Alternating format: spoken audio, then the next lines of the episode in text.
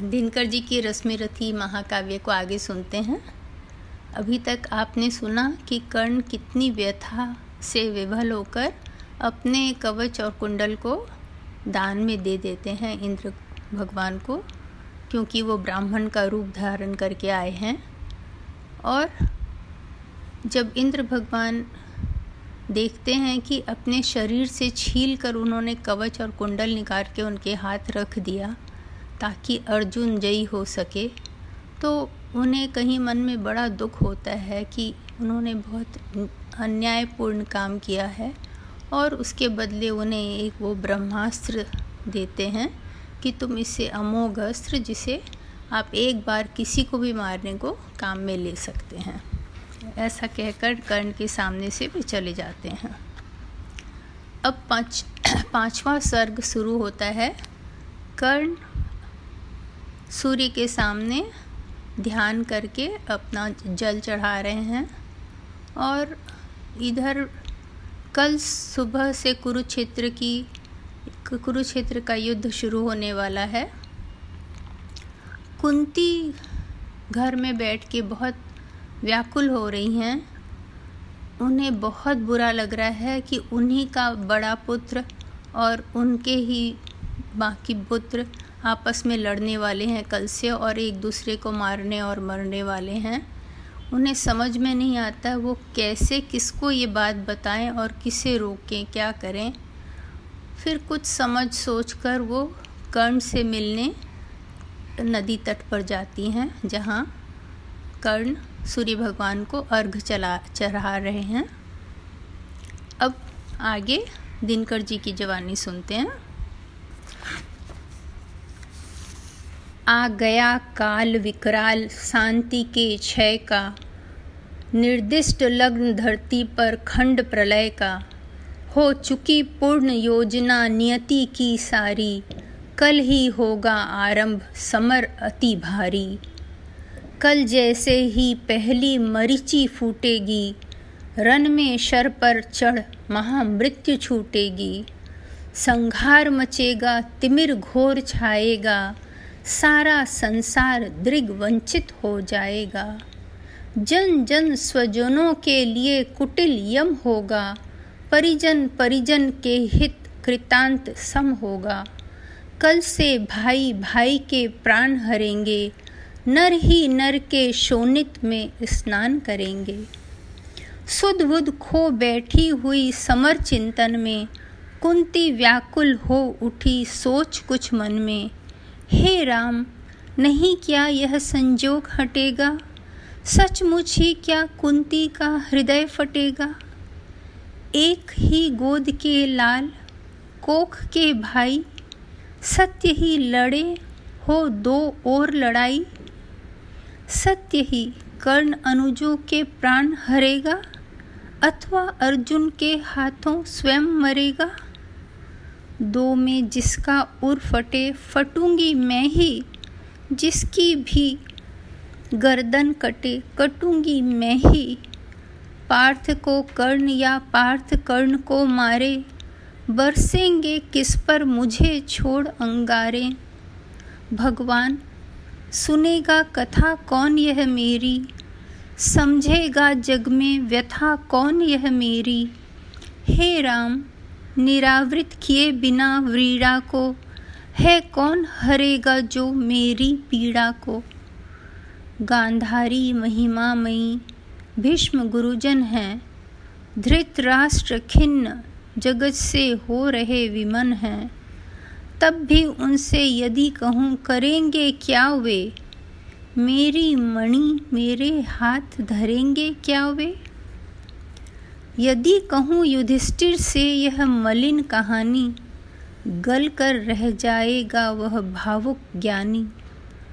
तो चलूँ, कर्ण से ही मिल बात करूँ मैं, सामने उसी के अंतर खोल धरूँ मैं।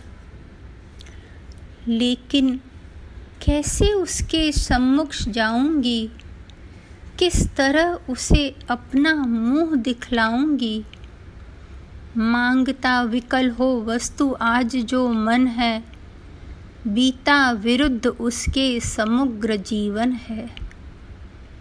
क्या समाधान होगा दुष्कृति के क्रम का? उत्तर दूँगी क्या निज आचरण विषम का? किस तरह कहूँगी पुत्र, गोद में आ तू? इस पाषाणी जननी का हृदय जुड़ा तू। चिंता कुल उलझी हुई व्यथा में मन से। बाहर आई कुंती कड़ विदुर भवन से। सामने तपन को देख तनिक घबराकर, सीत केसी सभ्रममयी चली सकुचा कर उड़ती वितर्क धागे पर चंग सरीखी, सुधियों की सहती चोट प्राण पर तीखी।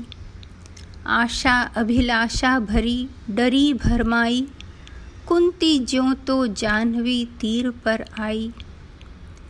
दीन मणि पश्चिम की ओर छितिज के ऊपर, थे घट उड़ेलते खड़े घनक, कनक के भू पर। लाली माँ बहा अग जग को नहलाते थे, खुद भी लज्जा से लाल हुए जाते थे। राधे सांध्य पूजन में ध्यान लगाए, था खड़ा विमल जल में युग बहु उठाए। तन में रवि का अप्रतिम तेज जगता था, दीपित लाल ललाट अपार्क सदृश लगता था। मानो युग स्वर्णिम शिखर मूल में आकर हो बैठ गया सचमुच ही सिमट विभाकर। अथवा मस्तिष्क पर अरुण देवता को ले हो खड़ा तीर पर गरुड़ पंख निज खोले। या दो अर्चियाँ विशाल पुनित अनल की, हो सजा रही आरती विभा मंडल की। अथवा अगाध कंचन में कहीं नहाकर, मैनाक शैल हो खड़ा बाहु फैलाकर। सूत की शोभा को देख मोद में फूली, कुंती क्षण भर को व्यथा वेदना भूली। भर कर ममता मैं, ममता पैसे निष्पलक नयन को, वह खड़ी सींचती रही पुत्र के तन को।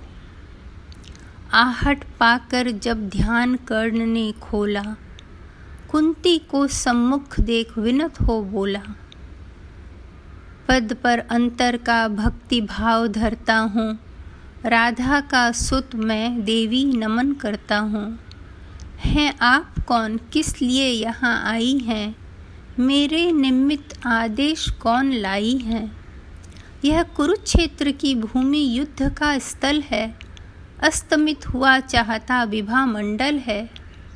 सूना औघट यह घाट महाभयकारी उस पर भी प्रवया आप अकेली नारी।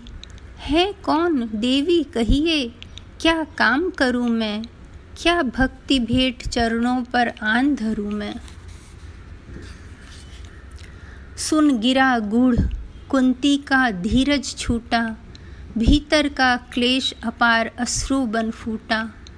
विगलित हो उसने कहा, कांपते स्वर से हे कर्ण वेद मद मुझे निदारुण सर से। राधा का सुत तू नहीं, तनय मेरा है। जो धर्म राज का वही वंश तेरा है। तू नहीं सूत का पुत्र राजवंशी है। अर्जुन समान कुरुकुल का ही अंशी है।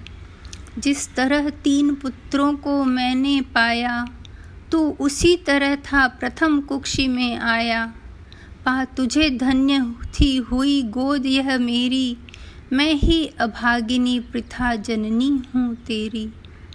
पर मैं कुमारी का थी जब तू आया था। अनमोल लाल मैंने असमय पाया था। अतएव हाय, अपने दूध मुहे तने से भागना पड़ा मुझको समाज के भय से। बेटा, धरती पर बड़ी दीन है नारी। अबला होती सचमुच योशिता कुमारी। है कठिन बंद करना समाज के मुख को, सिर उठा न पा सकती पतिता निज सुख को। उस पर भी बाल अबोध, काल बचपन का, सूझा न शोध मुझको कुछ और पतन का। मजुषा में धर तुझे वज्र कर मन को, धारा में आई छोड़ हृदय के धन को। संजोग सूत पत्नी ने तुमको पाला, उन दयामयी पर तनिक न मुझे कसाला। ले चल मैं उनके दोनों पाँव धरूँगी, अग्रजा मानकर सादर अंक भरूँगी। पर एक बात सुन जो कहने आई हूँ, आदेश नहीं प्रार्थना साथ लाई हूँ। कल कुरुक्षेत्र में जो संग्राम छिड़ेगा क्षत्रिय समाज पर कल जो प्रलय घिरेगा, उसमें न पांडवों के विरुद्ध हो लड़तू, मत उन्हें मार या उनके हाथों मर तू मेरे ही सूत मेरे सुत को ही मारें, हो क्रुद्ध परस्पर ही प्रतिशोध उतारें। यह विकट दृश्य मुझसे न सहा जाएगा, अब और न मुझसे मुक रहा जाएगा। जो छिप कर थी, अब तक कुरेदती मन को। बतला दूँगी वह व्यथा समग्र भुवन को। भागी थी तुमको छोड़ कर कभी जिस भय से, फिर कभी न हेरा तुझको जिस संशय से। उस जड़ समाज के सिर पर कदम धरूँगी। डर चुकी बहुत, अब और न अधिक डरूँगी। थी चाह पंख मन का प्रक्षालित कर लूँ मरने के पहले तुझे अंक में भर लूँ। वह समय आज रन के मिस से आया है। अवसर मैंने भी क्या अद्भुत पाया है। आज यही ख़त्म करते हैं। आशा है आपको अच्छा लगा होगा। दिनकर जी की रचना में बिल्कुल जादू भरा होता है। पूरी, हमारी सारी भावनाओं को सामने ले आते हैं वो। आगे फिर अगली बार पढ़ेंगे। कि कुंती ने पूरे वचन क्या कहे और करने क्या जवाब दिया। तब तक के लिए बाय बाय